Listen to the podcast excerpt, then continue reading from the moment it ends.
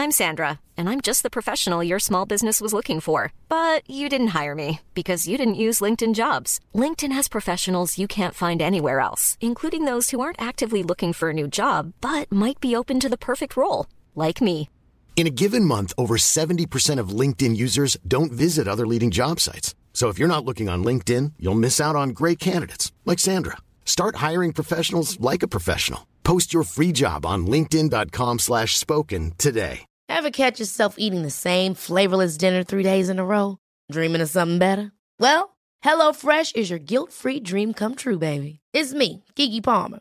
Let's wake up those taste buds with hot, juicy pecan-crusted chicken or garlic butter shrimp scampi. Mm. Hello Fresh. Stop dreaming of all the delicious possibilities and dig in at HelloFresh.com. Let's get this dinner party started.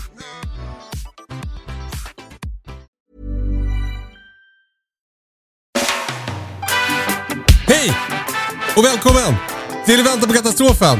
Jag heter Kalle Zackari Wahlström och med mig har jag Patrik Sellman. Patrik? Ja, jag är här, Kalle. Ja, fint. Hur mår du? Jag har eh, full fart än. Jag trodde det skulle lugna ner sig. Jag har ju haft praktikanter här och har praktikanter här. Ja. Så, ehm, och det har varit jätteroligt. Och det gör ju att jag orkar hålla tempot uppe lite till efter hela säsongen. Ehm, så är det. Så jag har haft praktikant 007 här då. Hon har ju nämnt förut då. Men du, Just det. hon var inte bara hästkvinna och, och småbarnsförälder. Hon är ju hovslagare också. Oj! Så är det. Där ser man. Ja. Nej, men så vi har skördat, eller hon har skördat. Och eh, så har vi byggt burar och så har jag gjort nästan växthusets byggdetaljer färdiga och sådana där grejer. Så det har varit... Eh, nej, men det är jätteroligt faktiskt. Jag, eh, det är ju år jag har börjat med praktikanter. Jag har inte haft det förut. Nej. Jo, men det har jag ju haft för tusan Jaha. från små självhushållningslinjen på Klarälvdalens folkhögskola. Men det är några år sedan då. Så jag, jag kommer nog fortsätta med det. Och Håller du på att gå från småbruk till mellanbruk, Patrik? Nej, det är inget Jag är småbrukare jag. Ja. Och eh, mellanbruket det kan man ha i beredskap om det skulle behövas. Höll jag på att Ja. säga. Nej men sen hade jag ju sista småbrukarkurserna. Dag åtta med första gruppen och andra gruppen nu i helgen. Första på lördag och andra på söndag. Och det är väldigt speciellt alltså.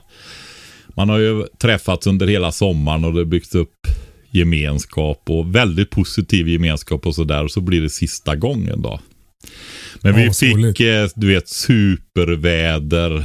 Träden börjar gulna, solen skiner och vi står ute och mustar och fermenterar och konserverar. Man kanske hade sin stickade tröja på morgonen men det blev lite varmt och så fick man ta av sig den på eftermiddagen. Typ lite så.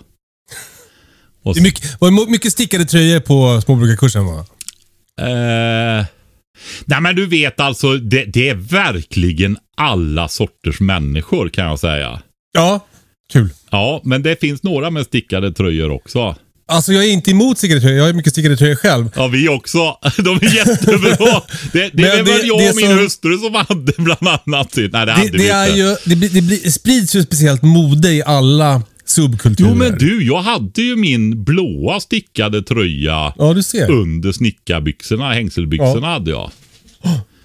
Men jag hade Men vi- glasögonen och kepsen på mig också. Flärpade du upp på det glasögonen då? Vad kul! Ja, men då, då var det hej då. Var det några som hade liksom blivit ihop under kursen eller var det några som var extra sorgsna och inte ses mer? Eller? Ja, men så är det alltid ska jag säga. För det är ju många och de har ju kontakter och WhatsApp-grupper och Facebook-grupper och sådär. De här, de här kursgrupperna då. Va? Så att eh, det blir nog vänskapsband som håller ett tag eller till och med väldigt länge en del av dem då. Vad fint. Ja, men det är det. Och sen... Eh, alltså jag och min hustru tycker ju att det där är... Det, kom, det är ju en grej vi kommer att fortsätta med när vi... Om vi får vara friska och, och när vi blir pensionärer båda och så vidare. Så kommer vi i alla fall att köra en sån kurs varje sommar. Det är ju det, att det är ro, roligaste jobbet vi har haft. Ja, Så ja. är det. Och jag ska lägga ut dem nu också. Det kanske jag ska passa på att säga. Alltså Och nästa brukar år? glömma sånt. Ja, jag lägger ut dem nu.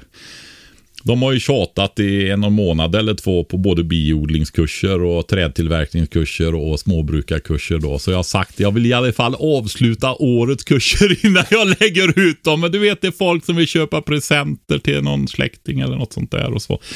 Så nu eh, lägger jag ut dem. Kanske jag hinner ikväll. Det vill säga Okej, att när podden sänds imorgon så ligger de ute.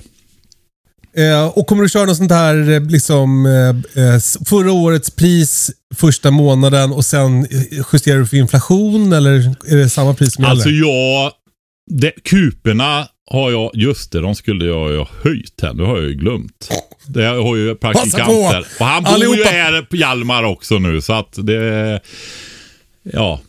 Men jag ska, jag ska ju höja kuperna tusen. Jag har ju legat kvar för jag tycker att eh, Ja, men det är ju en massiv träkupa, hantverksbyggd och så vidare. Så, eh, och priserna bara stiger. Men så har jag ju bara kompletteringsköpt lite här. För jag har ju köpt på ganska mycket material.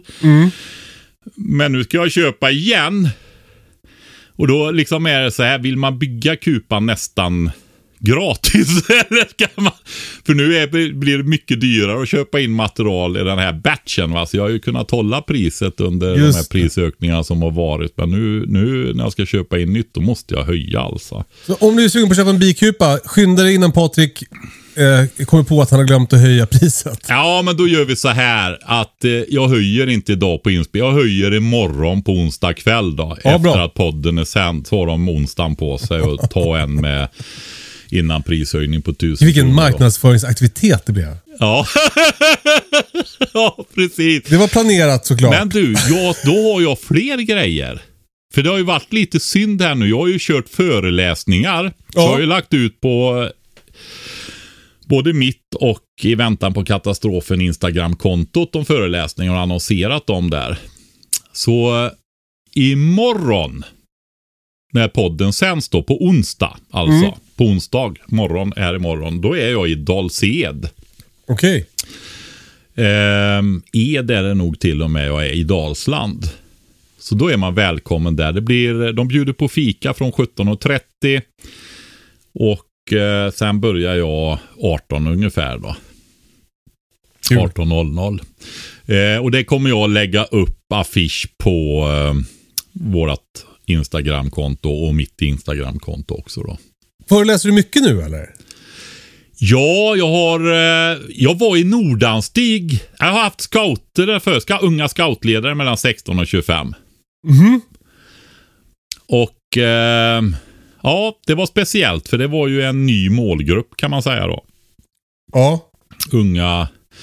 Men eh, förutom att vara dystergök och måla upp hur, hur, eh, hur det ser ut med beredskapen. För det är rätt dystert. Eller skitdystert egentligen va. Ja. Ja. Och eh, så var det ändå det här med hela den här scoutrörelsen och belysa för dem hur viktig den är och hur viktiga de är som Ja, unga bra. scoutledare och så vidare då i det här. För hela scouten är ju bara beredskap liksom. Ja. Alltid redo. Ja, precis. Och eh, allt man lär sig. Men också det här med liksom, så här, grundläggande scoutpedagogik då. Problemlösning, samarbeta. Och det är ju så häftigt med våra småscouter med de här små tjejerna. Du vet, de håller ju på det där. Vet du. Eh, konflikter i skolan och så vidare. Och där är min bästa kompis och ja, sådär. Det. Men så ser när vi har hållit på så här nu under ett par år liksom, så är det så här att de reder ju ut det här väldigt fort. Man ser liksom slitningar och alltihopa, men så har de byggt upp en kompetens att hantera det där för att de bara är 9 och 10 och så vidare och så kör de va. Så det är också väldigt bra förmågor man tränar på då. Va? Ja, verkligen. Så ja, mycket annat med. Jag längtar tills eh, min dotter ska få börja scouterna. Ja, jag tycker nästa år, verkligen tror ni ska satsa på det alltså. Kul. Verkligen. Men du, vad sa du? Nordanstig? Vad ligger det? Kort avbrott. Ja. Jag har bett Hjalmar att eh, täcka för eh, ute nu. Men nu ringer en granne som brukar ringa när hunden är ute. Jag måste checka igen det. Det var Ja. besvärligt det här. För det är för allvarligt för hon har för dåligt omdöme den där vet du. Till lyssnarna så vill jag berätta att det här är då andra gången under vår korta inspelning som Ja, de ska inte höra det här, Kalle. Kan de, kan de det? Det är klart de ska. Nej. Tjenare Daniel. Är det den lilla hunden igen? Ja, jag kommer direkt. Tack. Jättetack. Hej. Jag får ta in henne, Kalle, helt enkelt. Kul. Kommer strax. Ja. Akta. Akta. Är det Ingmarie han pratar med tror ni? Akta!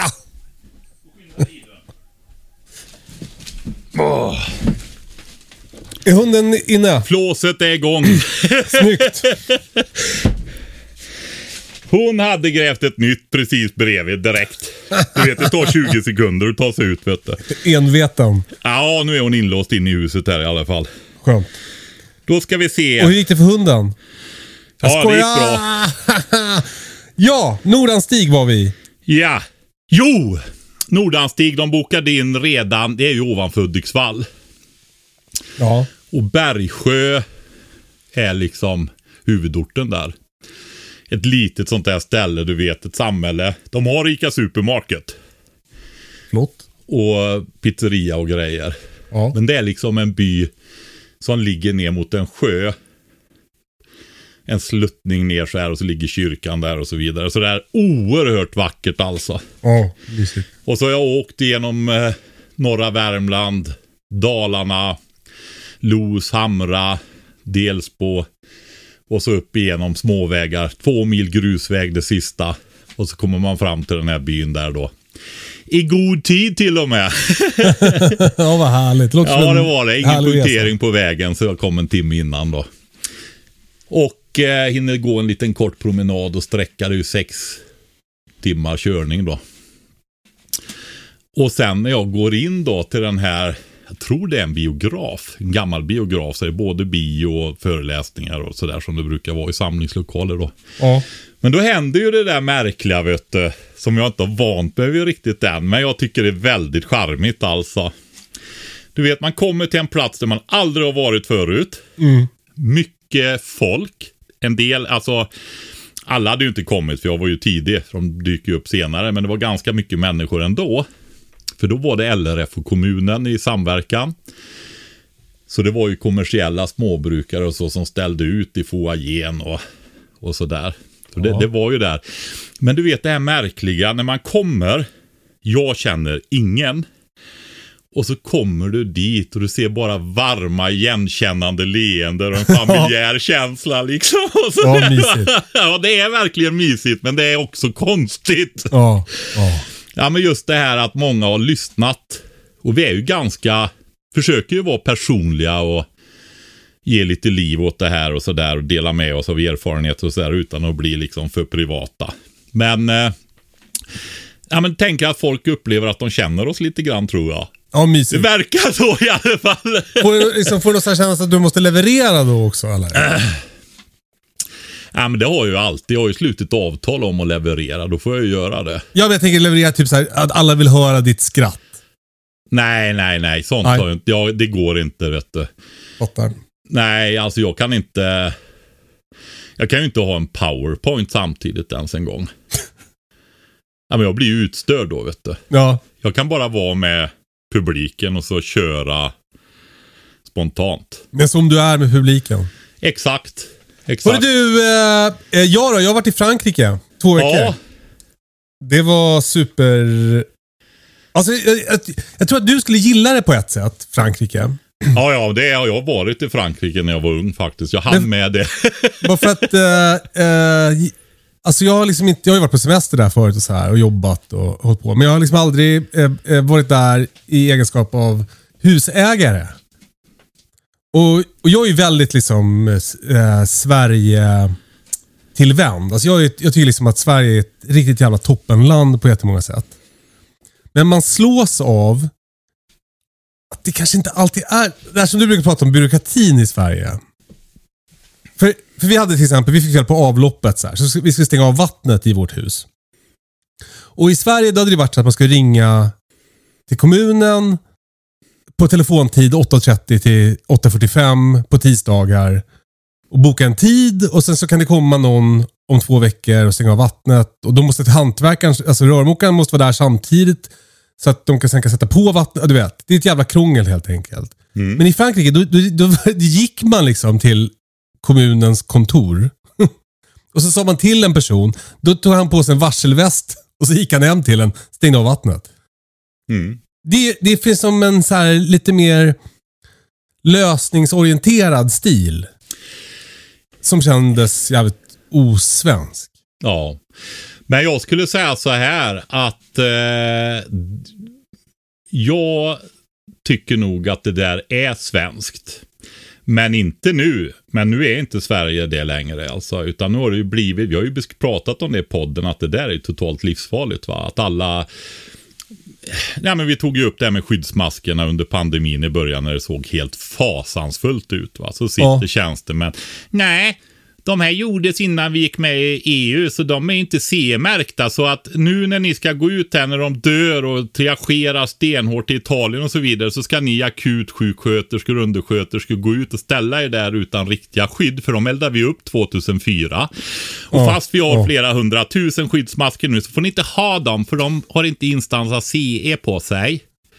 Alltså det är farliga människor. Och grejen är så här att jag jag ser ju det när jag åker runt, för jag har hunnit med att göra en turné med Länsstyrelsen också. Ja. Eh, tisdag, onsdag, torsdag nu faktiskt förra veckan då. Forshaga, Hagfors och Hammarö. Och eh, på ett ställe så blev de, och det var i storstadsområdet då, Ham Hammarö är relativt, ja det är 19 000 men det ligger liksom ihopväxt med Karlstad nästan. Va? Min exfru kommer därifrån. Ja. Ja. Nej, men det ska liksom vara positiv anda och så vidare. Och, nej, men jag sa det till dem där då att nej, men alltså om det är dåligt, då ska man säga det. Annars är det dåligt ledarskap. va? Mm. Det, det händer mycket. Nej, det händer inte mycket. Därför att man ska eh, ta hänsyn till alla regler och upphandlingsregler och EU och alltihopa. Ja, men jag frågar mig så här. Var syftet med de där arbetsmiljöreglerna där att folk skulle riskera, om det nu hade varit så farligt som det såg ut i pandemin i början där va? Mm. Eh, ja men du vet, insvetsade i hus och Kina och de dog på trottoarerna och, och alltihopa det här va? Mm. Det, vi visste ju inte, eller hur? Nej, nej. eh, var syftet med de där arbetsmiljöreglerna på EU då att eh, man skulle skydda folk? Alltså, någonstans så är det ju så här att regler är ju inte till för sin egen skull. Nej. Utan någonstans så finns det ju ett syfte också. Mm. Och eh, de var ju inte farliga de där skyddsmaskerna. Utan det är ju fortfarande bland världens bästa skyddsmasker. Mm. Eller hur? Mm. Ska man eh, handla liksom i, i sådana här extrema situationer som vi eventuellt kunde ha haft där. Och det var det också för psykologiskt för personalen att gå ut. Och det vet vi ju också att sjukvårdspersonal och omsorgspersonal som hamnar i stora viruskoncentrationer. Då kollapsar ju immunförsvaret så det var ju ganska unga friska människor som dog inom de här yrkena. Va? Jaha. Alltså man måste... När jag utbildade så var det alltid så här, varenda övning jag gjorde, om det sen var hälsa eller göra höger om. Så fick jag liksom alltid när man utbildar sig grundstruktur så liksom började med vad är det vi ska göra och sen vad är syftet med det här. Mm. Och när vi skulle göra en plan eller någonting så var syftet alltid med. Och om man har syftet och det liksom inte fungerar, chefen blir skjuten eller vad som helst. Då vet man ju i alla fall vad det här ska syfta till så kan någon annan fortsätta uppfylla syftet. Ja. Men man behöver inte bara följa regler. Men, För men då- är inte militärtjänstgöringen ett ganska bra exempel på när, man, när liksom reglerna ibland känns orimliga men att det fyller ett högre syfte? Alltså varför ska man kunna bädda sängen så jävla noga? Jo, det är för att du ska kunna hålla reda på vapnet när du är i en skyttegrav. Jo, men det är uppfostrande där när du kommer hem. Att du ska vara noga i detaljer. Mm. Eh, Alltså... Men är det inte samma sak med skyddsmaskerna då? Att det finns Nej, någonting det som är det gör att de verkligen inte... inte. Utan det är ju arbetsmiljöregleringar som har till syfte att se till att människor inte blir skadade. Ja. Om du då skadar människor potentiellt. med att följa regeln. Ja. Om syftet är att skydda människor. Ska du då följa regeln? Nej, det ska du inte göra. Nej. Då är du en farlig människa. Då kan du landa vad som helst. Och de människorna har ju förklarat sig och rättfärdigat sig genom historien i alla tider. Va? Och brukar säga, nej men jag löd bara order eller jag följde ju bara reglerna. Men det finns väl liksom, så här då. Alltså jag, jag, jag fattar vad du menar. Jag, jag kanske spelar lite djävulens advokat här. Men, men det finns ju något som gör att det är mycket färre arbetsplatsolyckor nu än förr. Ja, men det beror inte på sådana grejer som skyddsmasken där, eller hur? Nej, men det För kanske är- är säger liksom en del att- av ett större Jag säger ju att det kan vara bra med regler. Men om du märker att regeln motverkar sitt syfte. Mm. Följ då inte regeln. Sånt självändamål är det inte. Utan då får man följa syftet med regeln istället. Mm. Ehm, och, men det är ju det är ett större problem än så. Det där var ju en detaljgrej. Utan det är ju just det där med Eh, nej, vi bygger inte upp några beredskapslager i Sverige fast det nästan inte kostar någonting därför att eh, med inflation och sånt där så är ju kapitalkostnaden för att binda i mat istället för att ha på ett lågräntekonto på banken pengar eh, mycket högre. Alltså något som du ändå kommer att behöva när du bygger upp ett lager av livsmedel för uppgifterna som du är skyldig att kunna upprätthålla i eh, kommunerna. Mm. Eh, det kommer ändå gå åt och du kan köpa det till ett lägre pris med hög sannolikhet nu än senare. Så får du ju alltså, tjänar du pengar på det i princip. Mm. Det finns liksom eh, inga argument att inte se till att handikappade och sjuka kan få mat över tid liksom som kommunen ansvarar för. Det finns inga försvar för det. Nej. Samtidigt som det börjar se ut som det gör i våra närhet där och kan eskalera relativt fort alltså. Mm. Så, ehm, nej. Jag vet inte. Vi, det, vi måste verkligen eh, sluta acceptera det där agerandet. Men det är så svårt tycker jag, för att jag, jag, jag håller med om det såklart. Men jag tycker också, alltså typ som eh, i, där i Frankrike så är det så här, en, en smal kurvig väg precis utanför vårt hus. Där det kör mycket bilar. Och eh, eftersom vägen är så smal och så eh, kurvig och det är så trångt och det är så mycket hus. Så då, när det kommer en lastbil så tutar den. Liksom, när den kommer. Och så skulle vi inte ha det i Sverige. Det skulle, vi skulle inte ha det att, att det var på ett ställe i en by där, all, där det tutade jättemycket lastbilar. Då skulle man ju bygga om det. Ah, det är väl en litet ställe va? Mm. Ja, det brukar väl hamna en varningsskylt och en spegel i Sverige på de ställena. Ja, men det, alltså, det är i alla fall en varningsskylt och spegel. Alltså, eh, det, det är bara den här... Alltså jag tycker att det finns något härligt med det där liksom eh, eh, platta organisation, alltså vad man ska säga som finns där. Som, att det är så här upp till var och en och vi löser det tillsammans. Den grejen tycker jag är härlig. Men jag tycker också att det är härligt med det uppstyrda som finns i Sverige. Att det är ordning och reda. Och, Det är nog så här, Kalle, att det är som vanligt att lagom är bäst. Du vet Ja. det där som vi pratar om när man håller sanden. Kramar man för hårt, då rinner det ut mellan fingrarna. fingrarna. Håller man för löst så blåser det iväg. Utan väl avvägd balans. Och det, det är ju det där som man... Jag kommer ihåg att de gamla befälen sa det också. Liksom det här med den här pendeln. Liksom att den stannar aldrig på lagom. Utan äh, då slår du över åt ena hållet till maxläge liksom. och, Ja, och då blir det för mycket och då reagerar folk. och, Ja, och så börjar den falla tillbaka i hög fart, passerar den lagom. och så går den liksom över till maxläget åt andra hållet och så Ja. håller det på Ja. sådär liksom. Ja, ligger lite i det också kanske. Men, eh, men jag tror att när det är väldigt allvarliga saker så måste man liksom kunna producera beslut liksom som är bra. Det är ju någon form av kompetens va. Eh, och det är inte jag som ska bestämma det utan det ska myndigheterna göra. Men i det där fallet med skyddsmaskerna och många liknande situationer i mindre skala också som man hört talas om som pekar åt att vara av samma typ. Nej. Nej. Vilken skada hade man gjort genom att bara visa gott ledarskap, beslutsamhet, skickat ut, stöttat den här personalen i den här otroligt psykiskt belastande situationen. Ut överallt. Bara månglat ut de här maskerna i alla, alla ambulanser, akutmottagningar, intensivvårdsavdelningar, äldreomsorg och alltihopa. Så att lågstadieeleverna kunde sluppit att sitta där med sina OO-filmer och resårband och gjort ansiktsmasker åt folk. Va? Ja, Ja, eller Ja. hur? ja Och det, verkligen. du har ju hela skalan där. Sen är det så här att eh, jag vet inte, jag är inte så jättemycket för de här centraliserade reglerna att flytta liksom makt så långt bort ifrån dem det berör som möjligt och helst långt utomlands som vi gör nu va. Utan jag tror att folk relativt lokalt kan och är intresserade av att det de håller på med funkar så bra som möjligt. Mm. Eh, att det ska vara mer åt det hållet liksom än tvärtom. Men eh, man måste ju försöka ha struktur och säkerställa och så vidare. Saker och ting. Men balans är nog väldigt bra. Ja, men det krävs väl det. För det, det krävs ju liksom... Det, jag, jag är också för det lokala, men det, det krävs ju också ett, ett liksom eh, ovanifrån perspektiv. Som, som gör att... eh, Ja, men som någonstans gör att vi håller någon slags liksom, eh, liksom, ett, en kurs som är...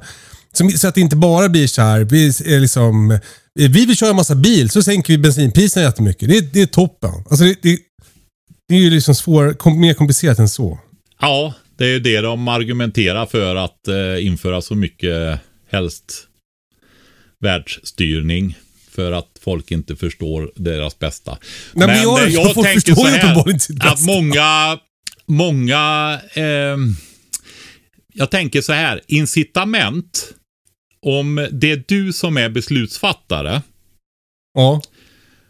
och det är du som också får ta konsekvenserna direkt av dina beslut. Så känns det som att som en generellt antagande att kvaliteten på besluten blir bättre. Än om du tar massa beslut med en massa olika grejer och eh, du inte direkt drabbas av de här besluten speciellt hårt heller. Utan, är du med på vad jag menar? Alltså, Ja, men alltså, tar jag, jag förstår det, men det är samtidigt så här. Alltså det, det är ju inte så enkelt. För, för det, anledningen till att det finns, liksom, att alla städer ser exakt likadana ut nu, att det är så här stora köpcenter, hangarer utanför stan med stora parkeringsplatser och sånt där. Det, det är inte för att det kanske är, är, är bäst för världen, utan det är väl för att det är en massa som stålar in på, som står på ett papper och på, i något kommunhus. Och då kanske det lyckas, räknas som något bra som har hänt för den personen som har bestämt det. Eller som har eh, liksom, eh, gett massa skattelättnader för en etablering. Eller, det kanske verkar toppen, men, men det utarmar ju samhället och förstör ju liksom...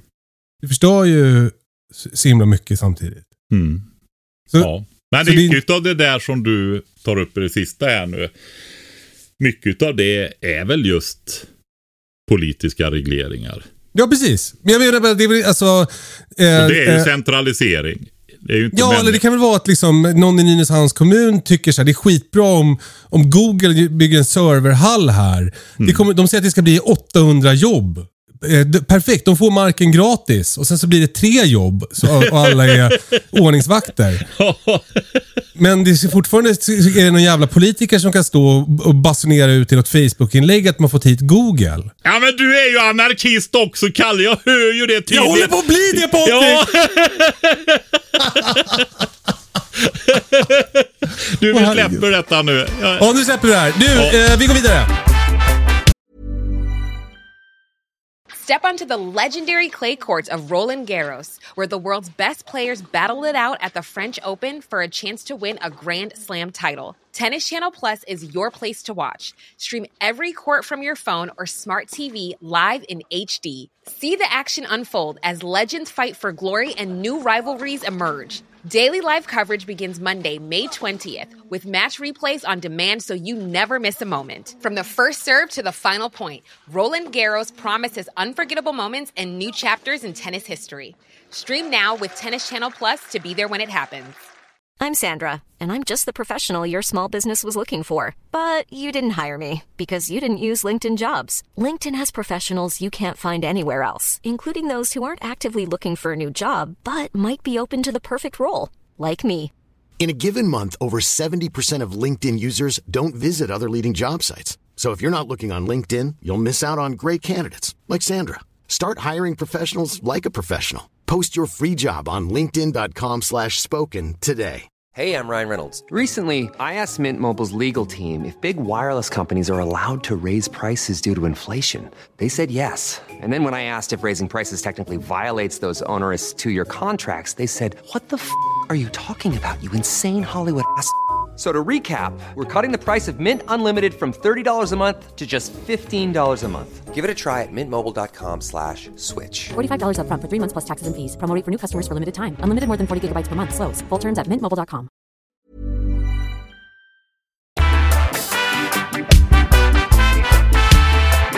Eh, eh, Patrik, vi har fått en väldigt viktig fråga till podden från Viktor. Ja. Han under, skriver så här. Under en pågående katastrof, hur länge kan en kvinna överleva på sin egen bröstmjölk? Nej, Kalle. Va? ja, du, du tänk, rent teoretiskt så äter man ju upp sig själv då va? Det Okej. gör, ju ingen skillnad. Men Nej. om man ändå ska försöka svara lite seriöst så är det ju så här, och det vet ju många kvinnor och med dagens kroppsideal och så, så är det ju ofta upplevs det som jobbigt. Och det är ju att när man är gravid och så, så är det ju många kvinnor som bygger upp energilager. Jag vet Ja. inte hur det är med andra näringsämnen och sånt, men jag tror att det fyller på rätt bra av det mesta. Just för att eh, säkerställa det här barnets överlevnad så mycket som möjligt och ge så bra marginaler som möjligt så är det ju. Mm.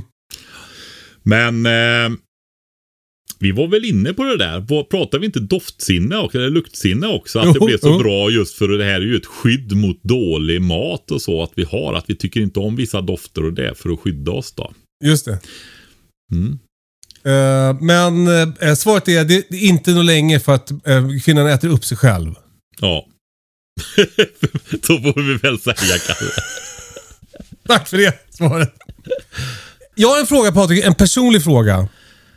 Ja. Det här kanske kommer komma, liksom, det här kanske blir för privat. Men jag har fått så otroligt missbildade palsternackor. ja. Alltså, eh, jag menar palsternackor i landet, inget annat. Eh, de, är, de blir inte som eh, strutar, utan de blir som bollar. Varför blir de det? Alltså känslan är så här, de orkar inte tränga igenom jorden neråt, fast det är väldigt lucker jord. Alltså det, jag har inte exakta svaret på det där faktiskt så att det finns något. Jag kan inte komma ihåg att jag har råkat ut för det. Men du har väl de där uppe i den här luckra, mycket organiskt material och sand egentligen har ju du där du har ditt stora grönsaksland va? Ja, men den, det är nog en bit ner. Ja, du har lagt på mycket kompost och grejer Ja, och exakt. gödsel och grejer. Ja, för, för, och känslan är också att vissa ruttnar ståendes redan nu. De skulle kunna klara vintern. Mm. Ja. Ja, jag Något fel. vet inte. Det kan ju vara olika saker. Alltså, det har ju väl regnat mycket hos er också. Ja. Det är mm, potatis och sånt. När det blir för mycket vatten. Det blir syrebrist i jorden och sådana grejer. Va? Det fylls Mm, ju upp mm. av vatten. Det kommer ju inte ner någon luft. Och Ja, så vidare, det. Va? Jag har för mig, de här, vi har inte haft det på länge nu men eh, jag bor ju högt och en väldränerad jord och så vidare och det lutar lite grann och sådär så jag får ju har bakom huset har jag en källa som rinner ut och som inte dräneras bort för tillfället. Där har jag ju för mycket vatten och pölar och grejer. Men Ja. i landen har jag inte det. Men jag för mig att de här vita prickarna på potatis är tecken på syrebrist. Jag miss, om jag inte kommer ihåg helt fel så är det det. Och jag har hört folk som har fått det i år då när det har regnat mycket. Alltså det kan ju vara sådana grejer också som eh, påverkar rotbildningen då. Att de kan, de kan ju inte gå neråt för det är för blött. Och det är kanske till och med varit så att då ruttnar de till och med va. ja, det där det låter som en bra teori tycker jag. Det är hypotes som kan prövas. Men det har vi inte tid med. Men det var i alla fall ett litet resonemang om hur man skulle. Jag, det, har, det, har ju, det är verkligen inte bra i alla fall. Det är en lucker och luftig jord som är bra. Ja, men det är också det är ju som tråkigt. här blasten ser så himla fin ut. Jag tänkte så här, fan vad, och när man tittar på dem så ser de ju, de är ju grova. Så jag tänkte så här, fan vilka jävla pansarnackar jag har Ja, nackarna ser du ja. Precis. Exakt. Men sen så började jag dra upp nu och blev jättebesviken. Max Det- en och en halv sekunds besvikelse. Klarade du det? Nej, jag ältar ju fortfarande. gör, gör det ja. ja, det, är, det, är liksom, det, det är eh, ytterligare ett bevis i min den här tesen om att det går inte att lyckas med alla grönsaker varje år. Utan man har olika år. Alltså i år är paprikaår för mig till exempel. Och gurkår. Men inte palsternacksår och inte lökår och så vidare. Den här löken gick inte bra hos dig. Jo, men jag, hade, jag sådde för lite. Jag sådde från frö och det var för få plantor. Det var, ja, du vet. Det var som det var. Ja, men det var inte året. Det var du, Kalle. Exakt, det var jag. Ja. Eh, vi går vidare. Eh, en fått en fråga från Viktor. Han skriver, det har snackats en del om färskslöjd i, färskslöjd i podden. Eh, nu när man har sin färska björkslev, hur gör jag så att den håller sig fin och inte torkar så att den spricker? Mvh Viktor. Mm. Okej. Ja, men det är ju en bra fråga. Jag tycker i och för sig ofta, alltså, om det är en stor slev, då är det ju större risk att den spricker. Storsleven. Ja, precis. Jag tycker annars inte att det är, utan det brukar mer vara skålar och den typen som kan vara problemet. Men större slevar kan nog också vara det. Men ett väldigt bra knep, det är och, eh, alltså det egentligen finns det, det är två. Antingen torkar du jättefort Jaha. eller också så långsamt som möjligt. När du Inte mellantorka. Nej. Eh, långsamt kan man göra, alltså om vi säger så här. Om du grovbearbetar och sen vill fortsätta och jobba med det, men du kommer inte ha tid på ett par, tre veckor. Mm. Ja, men då kan du lägga den i en plastpåse i frysen. Just det, för då håller den sig färsk. Ja, då är precis och då blir den skön att jobba med ungefär samma när du tar upp den igen. Ja. Det är den ena biten. då. Men om den är färdigbearbetad, då kan du lägga den i fuktigt spån. Liksom. Då kör du långsam, en hög med fuktigt spån. Då, så kör du långsam torkning där istället. Och eh, ja, då hinner spänningar och sånt jämna ut sig. Utan att det blir för snabba grejer som leder till att det brister då. Va? Men den använder inte jag så mycket.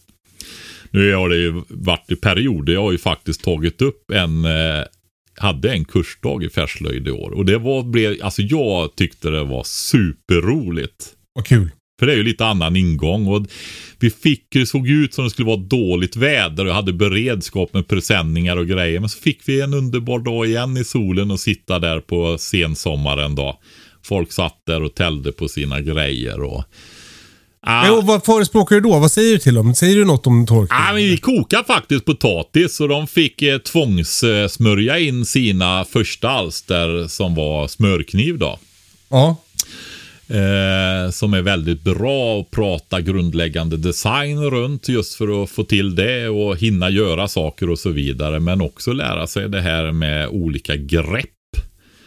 Med att hålla kniven och sådana där saker. Och lära sig hur känna hur årsringarna går i materialet. Vilket håll du ska tälja ifrån och sådana där grejer. Så att eh, den är eh, jag tror den är underskattad som grundläggande täljteknik, den där smörkniven. Men vad sa du? Koka potatis? Ja, den snabba torkningen, den kan du göra med kokt potatis. Ta och gnid in den med den kokta potatisen. ja. Det kanske inte den mjöligaste potatisen då, utan mer fast potatis. Det låter som ett prank där. Patrik. Jag driver med hela svenska folket och norrmännen och de svenskspråkiga finnarna också menar du? Ja, ja. Nej, men, Ja, men det vadå? faktiskt Du tar- kokar en Det är potatis. stärkelsen i potatisen då som eh, drar ur fukten ur det här. Och det får ju betyda jag misstänker att det behöver vara relativt tunt material då. Typ smör, ja, smörknivar behöver du inte göra det på men större skedar och slevar och sånt där då. Du Men säg hur man gör. Du kokar potatisen som vanligt så att den blir ätbar. Ja absolut, den ska vara genomkokt. Och så tar du sen- upp den ur, ur kastrullen. Ja, Vad gör du sen? och sen eh, bara gnider, gnider den mot Skalar du den först eller? Nej. Oskalad. Ja, alltså du, det skalar ju sig själv när du börjar gnida. Så gnussar du den mot en smörkniv? Nej, inte smörkniv, En men sl- slev eller något. Vi gjorde ju mot smörkniv nu då för att de skulle få se effekten då. Du, så, då stry, du liksom som att du vaxar den fast med potatis. Ja, så kan man säga. Och sen? Det ska ju vara ett lager potatis på den då va. ja, och sen? Mm. Nej, sen är det bara att lägga den så är den torr jättefort. Hur länge då? Alltså nästa dag? Ja, ja, det beror ju på hur tjockt materialet är och så vidare. Men väldigt fort, en eller ett par dagar. Och sen tvättar du bort potatisen? Ja, eller nej, tvätta gör du inte utan den har ju torkat också då. Utan då eh, är det ju antingen att tälja, putstälja det här föremålet med små...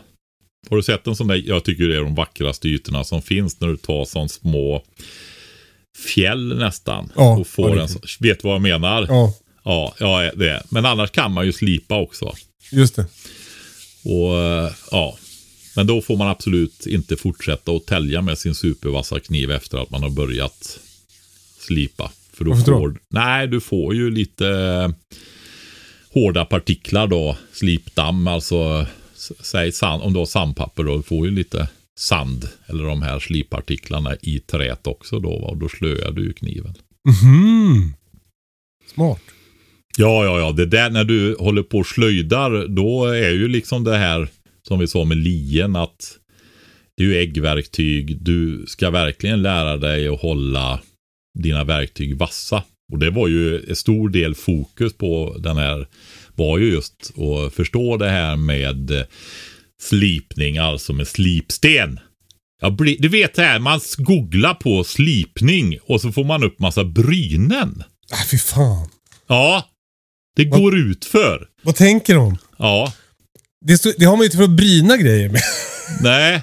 Nej, Alltså brynen har man ju för att bryna med och slipstenar för att slipa med. exakt, exakt. Det är det Ja. jag menar. Ja. Ja, men sen tog jag även strigling då. Just det.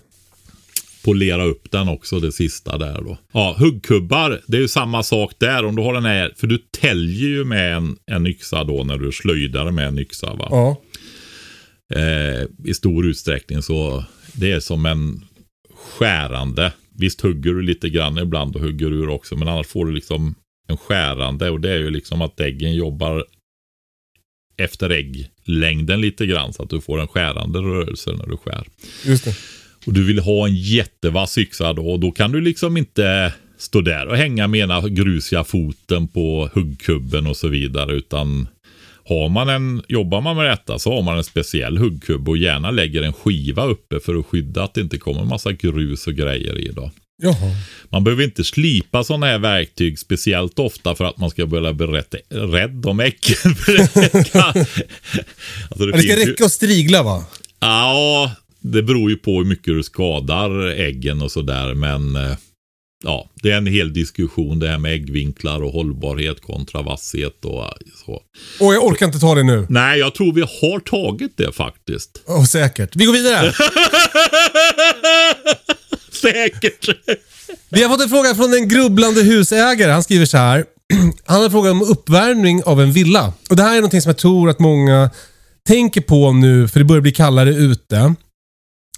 Eh, han bor i ett 50-talshus med vattenburen värme som värms av jordvärme med elpatron. Det är otroligt enkelt eftersom jag har 22 grader året om.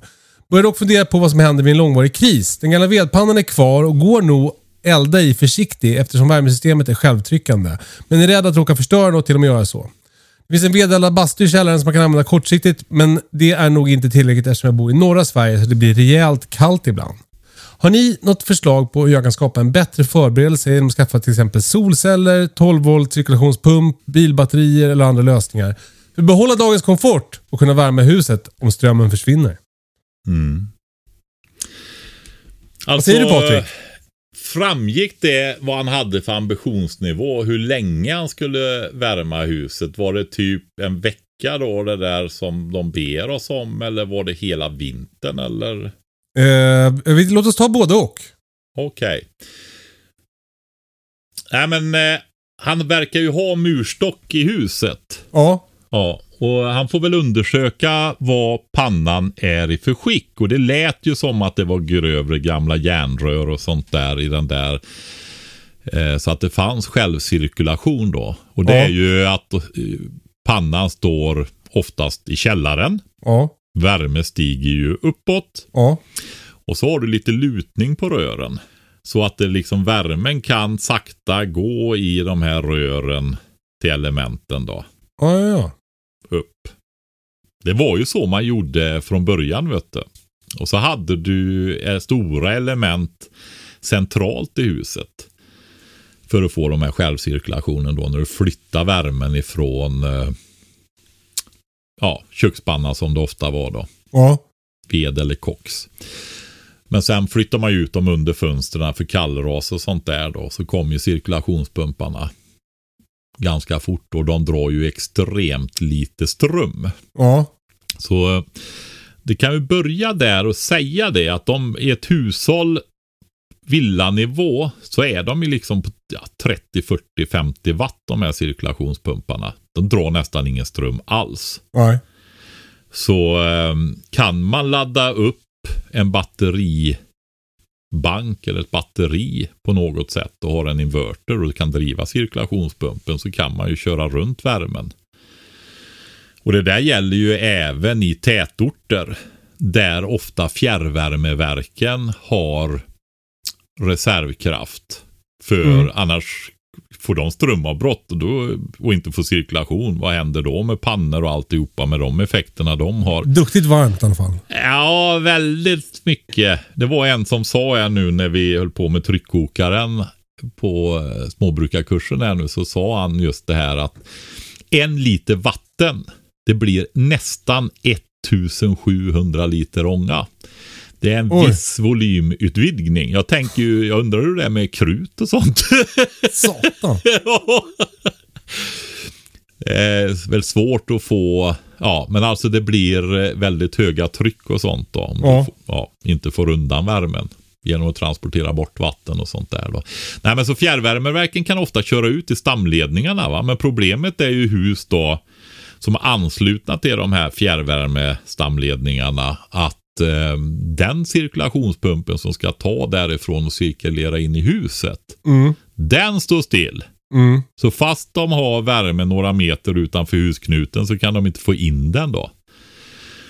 Och det är ju liksom att ha ett backup-system så du kan köra cirkulationspumpen. Ja, då gäller det bara att hitta cirkulationspumpen, se till att den kan få ström. Ja, precis. Men den sitter ju där i intaget från fjärrvärmen. Det är ju en liten klump. Mm. Och, Men i det här eh, fallet var det jordvärme, inte fjärrvärme. Men det är samma. Ja, men alltså.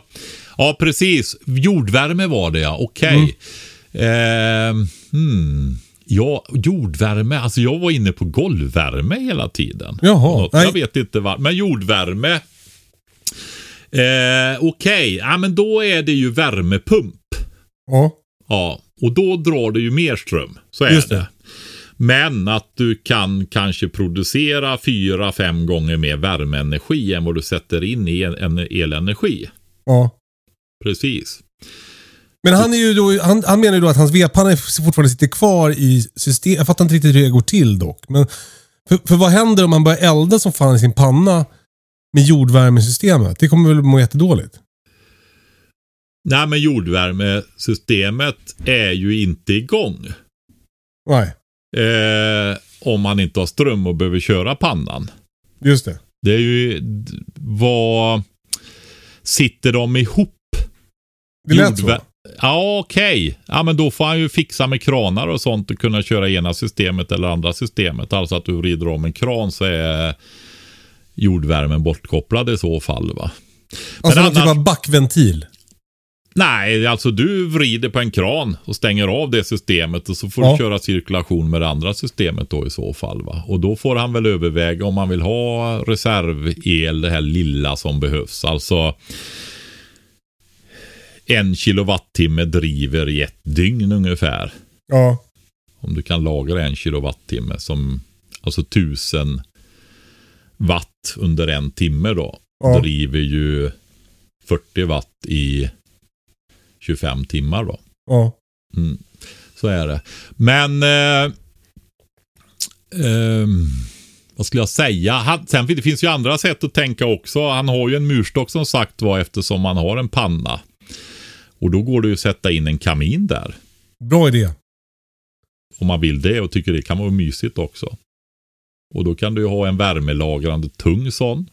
Sten, täljsten. Eller också kan du ha en gjutjärn som är lite mittemellan. Med lite sten i också kanske. Som, eh, ja, eller också köper du någon sån där plåtkamin eller sätter in en sån som du har. Vad var det den hette? Vasaugnen. Vasaugnen var det ja.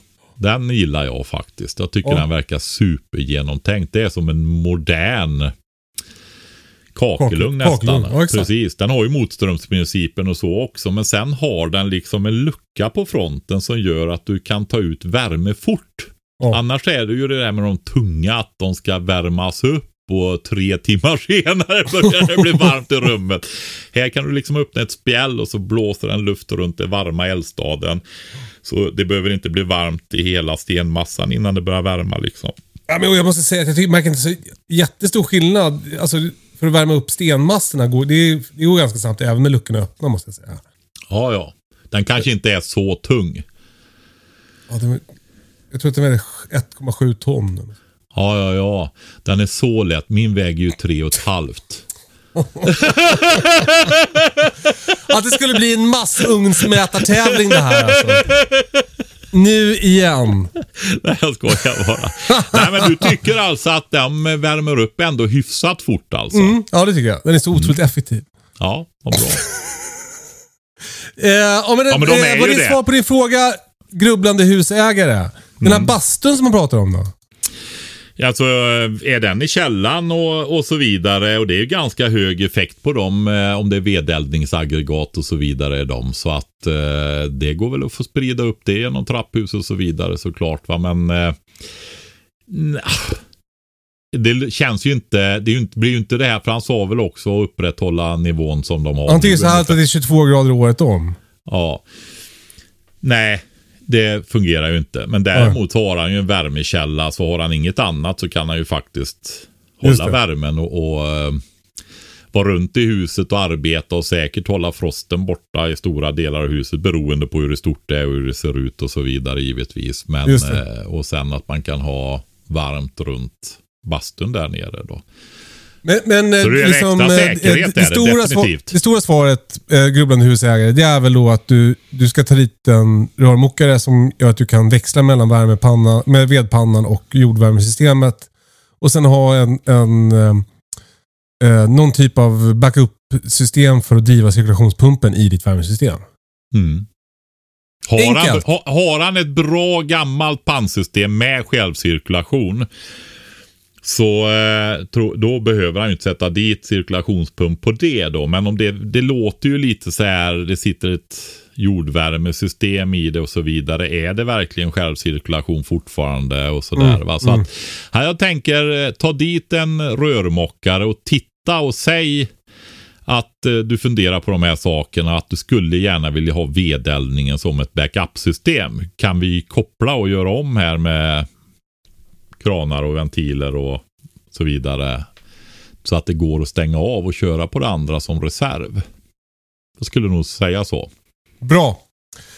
Eh, lycka till med uppvärmningen och eh, skönt med bastu i källaren.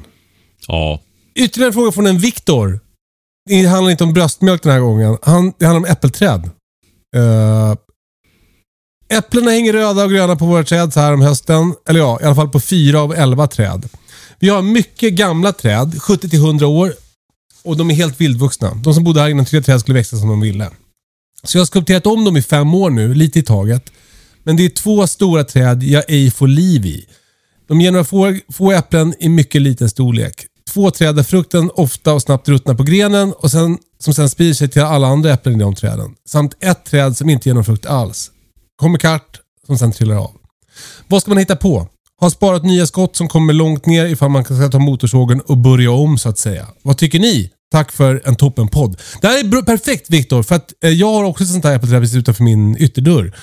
Där alla äpplen ramlar av. Vad fan ska man göra Patrik? Åh. Ja, du ska ju börja med att göra som Viktor har gjort. Göra en femårsplan och ta bort lite i taget och rensa ur ditt kråkbo. Min femårsplan är att du kommer hit med jämna mellanrum och hjälper mig. Ja, vi har ju pratat om beskärning så mycket så jag tycker inte vi gör det igen hur man gör det där egentligen. Utan Ja, men vi har man... pratat om beskärning av unga träd, Ja, men vi har pratat om de äldre också faktiskt. Har vi gjort. Jag men, lyssna. vi behöver inte ta det. Han har ju gjort det Viktor. Utan det handlar ju mer om det här med eh, att få fart på dem och sånt där. Mm. Är det äldre träd så har de ju liksom nått sin storlek. Ja. Eller hur? De har ju en viss... Träd växer och växer och växer. Men sen får de ju sin fulla storlek liksom så som just det trädet ska se ut. Ja. Och eh, då har ju rötterna expanderat efterhand som kronan expanderar. Och man brukar säga att det är ungefär droppzonen. Det är ju kanten, ytterkanten, den här cirkeln runt kronan då, längst ut. Att i huvudsak så går rötterna dit då. Och de har ju vuxit sakta ut och de har ju tagit näring och sådana här grejer efterhand där nere.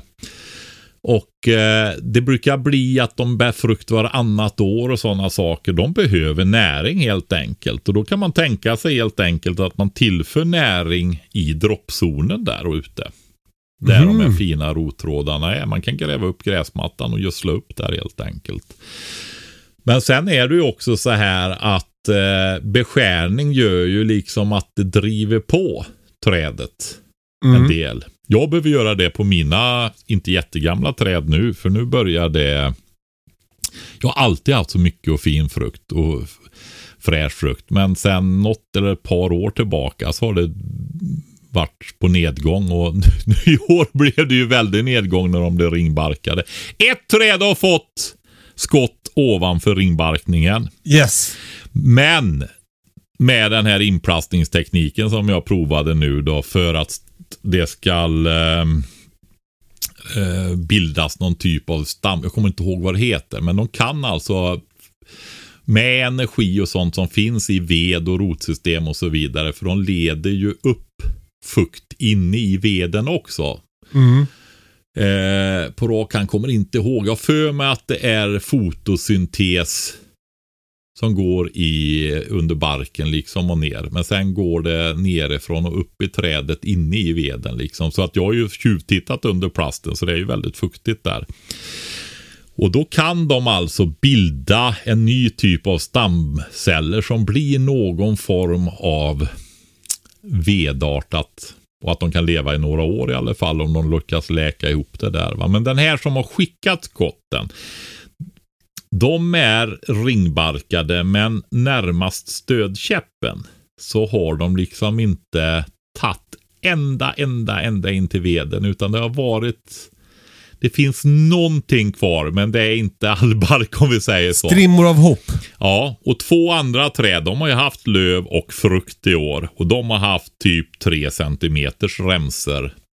Och varit ringbarkade en hel meter. Inte ringbarkade då, utan den här remsan har ju varit kvar. Va? Och de har klarat sig med den där lilla remsan upp. Bara den fanns har de gjort det. Men de har ju varit, om vi säger så här, det har varit dålig eh, försörjning. Alltså de har ju varit halvstrypta om vi säger Just så. det. De har inte fått upp så mycket näring och, och så i trädet då. Och det märker du på frukten. Jajamensan, och även på bladstorleken då. Ja. gör Så jag. då kan det vara eh, att eh, Viktor ska gödsla sina gamla träd. Bland annat så kan det vara det. Och sen eh, så den här eh, svampsjukdomen som är. Den, Exakt. den, det är ju så Som vi här. alla känner till. Ja, du får de här bruna äpplena. Mm. Med några ja, knottror på eller vad man ska säga. Det där är ju... Gonorré. Äppelgonorré. Ja, precis. Jag är ju rätt säker på att det inte var det namnet, men jag kommer ju inte ihåg det. Det hade du kommit ihåg. Ja, nej men det är ju inte det. na- Jag vet att det inte är det namnet. Men eh, det är eh, det är ju en sjukdom liksom som finns överallt där äpplen finns och får man väldigt mycket fukt, fuktiga år så blir det ju mer av det. Det gynnar ju de här svamparna. Mm. Och Sen är förmodligen så att sorter är känsligare och mindre känsliga. Ni vet det, vi pratar potatis, mer eller mindre tolerans emot olika sjukdomar och infektioner och sånt där. Eh, och Jag brukar ju prata om på potatisen att dra iväg med avstånden mellan raderna. Så du får torka ur blasten när det blir blött och så vidare. Mm. För då får du inte lika mycket bladmögel och så eftersom det torkar upp. För det behöver ju den här fukten då. Så regnar det mycket så får du ökad fuktighet. Och då är det bra om det torkar upp fortare. Och det gäller ju för träd också. Det är ju därför man, det är så du tänker. Förr sa man ju liksom det att Nej men du får ta bort mer. Man måste kasta, kunna kasta hatten genom trädet. Ja. Har du hört det? Ja. Ja. Och då skapar du ju luftighet i kronan. Va? Ja, ja, ja. Det är därför man ska kunna kasta hatten genom trädet. Inte för Ja. att stila inför sina kompisar. Nej, precis. Men det skapar ju luftighet och samtidigt när du gör sådana saker så skapar du ju också förnyelse av, eh, av ved och sådana saker också då. Ja. Utrymme för det och så får du underhållsbeskära och sånt där. Så att eh, Men vi, vi ska vi sammanfatta till Viktor då. Eh, eh, fortsätt klipp på. Och gödsla. Alltså det, jag, jag ehm, Precis. Och det kan ju vara så här också att de behöver föryngras. Jaha. Mm. Och det gör du ju genom beskärningen också. Och ofta, nu kommer vi in på det här med beskärning av gamla träd. Tittar man i ytterkanten där frukten kommer att vara eh, smågrenar långt ut då mot den här droppzonen som jag märkte för, nämnde förut då. Så ser man att de understa grenarna där, de är ofta fulla med lava och många är torkade och så vidare. Där börjar man klippa bort. Och så försöker man få nya skott ovanför de andra. Och de kommer med tiden att sträva utåt mot ljuset och få frukt på sig och då tyngas ner och så vidare också. Så liksom bygger du på med nytt över istället. Så klipper du bort så driver du på och speciellt om man gör det på våren. Och det får man ju liksom ha erfarenhet och känsla för hur mycket och vilken tid på året. Kör du JAS då stimulerar du vegetativ, alltså grentillväxt, lite. Gör du det på vårvintern så stimulerar du mer. Det är därför jag säger på unga träden där du liksom vill att de ska växa mycket och ge nya grenar och så vidare så är det bättre att klippa på vårvintern än i JAS. Just det. Men har du äldre produktiva träd så är JAS bättre för då vill du liksom ha mer blomning och så istället. Men då blir de gamla så avtar ju blomning och liksom så här och de har dåligt med näring och det stampar och det är tätt och ja du vet. JAS. Så då behöver du föryngra dem helt Ja precis. Men du, det får man tänka. Gas eller bromsa vegetativ. Behöver jag nya skott? Ja men ta då varsamt. Och beskär man ett träd och lever med ett träd så lär man ju känna det också hur det svarar på olika grejer och så vidare. Va? Alltså, nu pratar du med en småbarnsförälder Patrik. Ja, men det är ganska kort tid i livet. När man är där så känns det väldigt... Eh, Då känns det mastigt. Men jag, jag ska säga så här. Jag har inte riktigt tid att lära känna mina träd just nu. ja, men du går miste om något, Kalle. Jag gör det. Ja, Men tänk vad mycket jag kan om Ja, liksom, Spindelmannen och eh, eh, teleskoplastare. ja, men det är ju också så här. Jo, man får ju välja vad man ska lära känna. Men det är ju... Jag väljer Det mina barn. ja, exakt. Jo, men det är det. När man har småbarn, då är det ju det som gäller Ja, som huvudtyngd. Va? Men grejen är ändå så att träd sträcker sig över väldigt stor del. Och bor man kvar på en plats då, och hittar sin plats på jorden, så lär man ju känna de äldre perenna växterna, stora perenna växterna där. Va? Ja, och Om det, man kän- vill. Om är man också vill. En present, det är verkligen en present som fortsätter att ge. Alltså, du beskärde ju mina små äppelträd i våras. Det tog ju två timmar. Och det har ju varit kul för mig hela sommarhalvåret nu att titta på dem och kolla. Oj vad det tar sig och så här. Så, så det är ju jätte... Det är verkligen slow TV. Du eh, Patrik. Ja. eh, är du klar för idag eller? Ja, vi kan väl eh, påminna om eh, rabattkoden hos OV-butiken där. Ja, bra. I eh, kategorin hemberedskap och prepping Ja. så har man 10% genom koden hemberedskap med stort H i början då. Finns allsköns grejer och vi har ju gjort ett avtal med dem angående eh, den här raketspisen, Just det. Rocket Stove.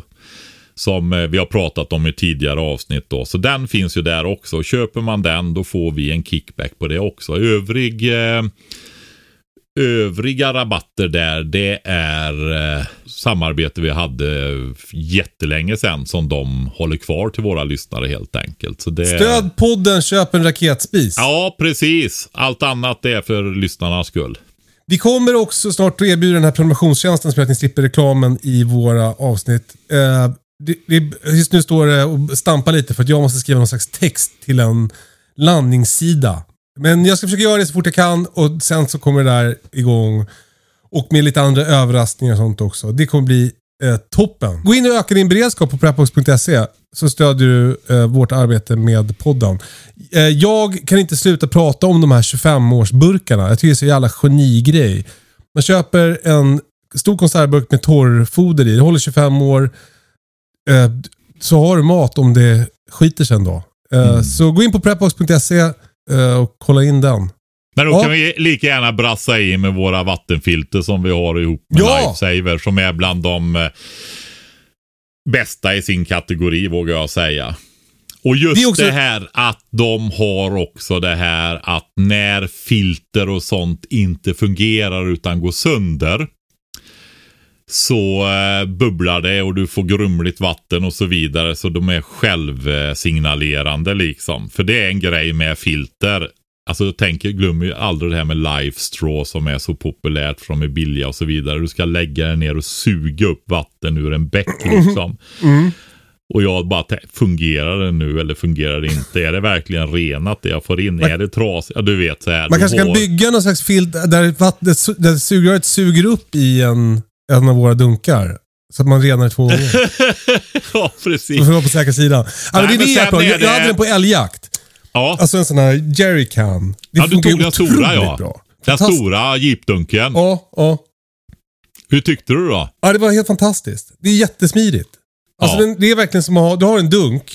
En helt vanlig jävla vattendunk. Eh, Men du kan ta vilket vatten som helst och stoppa in i den och så kommer det ut bra vatten. Ja, du pumpar upp ett tryck Ja. Med en ja, typ cykelpump som sitter i, på ena sidan, ett kraftigt handtag där, så trycker du upp ett tryck. Och så pressar ju det vattnet igenom filtret och ut. Och du kan till och med ha en slang där med lite duschmunstycke på så du kan fylla kastruller, dunkar, vad du vill. Eller till och med skölja av dig eller med rent Men för jag är ju verkligen så här, alltså jag tycker liksom att, att krångliga grejer, det får bli en väldigt hög tröskel för mig att använda krångliga grejer. För att jag Mm. är för otålig. Men det här var, alltså det här låter ju reklamigt så här. Jag, jag, jag skiter i det. För det var, det var toppen. Ja, Det funkar jättebra. Eh, så att, eh, det här blev en bra lösning för, för mig i alla fall. En grej som jag kan använda utan att dels tvivla på den, men också typ så här, fan hur var det nu? Hur skulle man sätta den där där? Eller var det en slang dit och övertryck och undertryck? Och du vet, det här var bara fyll med vatten, pumpa lite och drick. Jag har ju kollat upp med dem nu och bett dem kolla upp och så vidare. Just det här med livslängd på filter och så. Ja, För jag vet att det har varit lite diskussioner om det där och du vet när de jobbar mot, de här jobbar ju mycket mot eh, hjälporganisationer och statliga myndigheter och försvarsmakter och så vidare med de här. ja. Och då liksom vill man ju gardera sig, du vet sista förbrukningsdag och sånt där som mediciner och mat och allt sånt där med goda marginaler. Men eh, skyddsmasker. Ja, exakt. Så eh, ha, det finns ju... De levererar ju filtrerna med, eller de här dunkarna och det, med ett monterat filter. Ja. Och sen kan man köpa extra filter och då ligger de i mylarpåsar. Så det är en väldig skillnad. Och då, då, då, då säger man så här 10 plus år på dem i mylar. Och jag undrar, jaha okej. Varför skulle de inte funka om de förvaras liksom torrt mörkt i, i rumstemperatur inne längre än så? Det är ju fiberfilter, det är ju inte keramiska det här. Och det gör att de tar... Ja men alltså jag... Jag är inte helt insatt men det är ju, de filtrerar så mycket så att de är extra, de tar till och med virus alltså, så små partiklar tar de. Med de fiberfiltren då. Men däremot så är det ju så här att använder du filtret då måste du ha lite vatten stående i dunken sen Kalle. Har du läst instruktionsboken? Nej. Nej, den får inte torka sen. Okej. när du väl har använt den. Och absolut inte frysa. Så du får inte ställa den ute i kallgaraget för den är ju fuktig och då sprängs den. Då ska jag sönder. flytta Så in den. är Snart känslig. Ja, exakt. Det ska du göra. Och så ska du se till att det står lite vatten i botten på den så du har en viss fuktighet där inne. Ja, men det tror jag att det gör. Mest för att jag inte har tömt ut. Jag visste det skulle löna sig att vara en slashas. Ja, Ja, ja men vad bra. ibland träffar även en... En trasig klocka går rätt två gånger om dygnet. Ja, exakt. Exakt. Eh, ja, men vad bra att veta det. ja, föreläsning onsdag, Dolsed. Finns information på Instagram-kontona. Bikupor, eh, gamla priset hela dagen imorgon, eller idag onsdag om du lyssnar på onsdag. Ja, precis. Annars är det kört. Mm. Eh, kul att surra med dig Patrik. Detsamma. Det känns som vi körde ju ett dubbelinspelning för tre veckor sedan Mm. och sen eh, la den andra avsnittet ut veckan därpå. Sen var ju du och jag måste bara säga det Kalle, jag har sett bilderna på era konton där i Frankrike och tänkte så här, men som att de inte har tillräckligt att göra. Liksom. Men så kom jag ju på det att ja, men det här är ju deras jobb. Ja, det är det. Ja, det är ju det. Man får tänka på det. Det fick jag tänka på när jag stod och bilade upp uteplatsen för att komma åt stoppet i avloppet från förra ägaren. Och vårt, när vårt bajs började rinna ut över hela uteplatsen. Då, då fick jag tänka, det här, jag skulle kunna jobba med på kontor. Det här är mycket roligare. eh, ja, men vi hörs sen då Patrik. Det gör vi. Ha Tack för att du lyssnar. Eh, maila frågor till hej.katastrofen.se och eh, prepbox.se. Puss, hej! Hej då!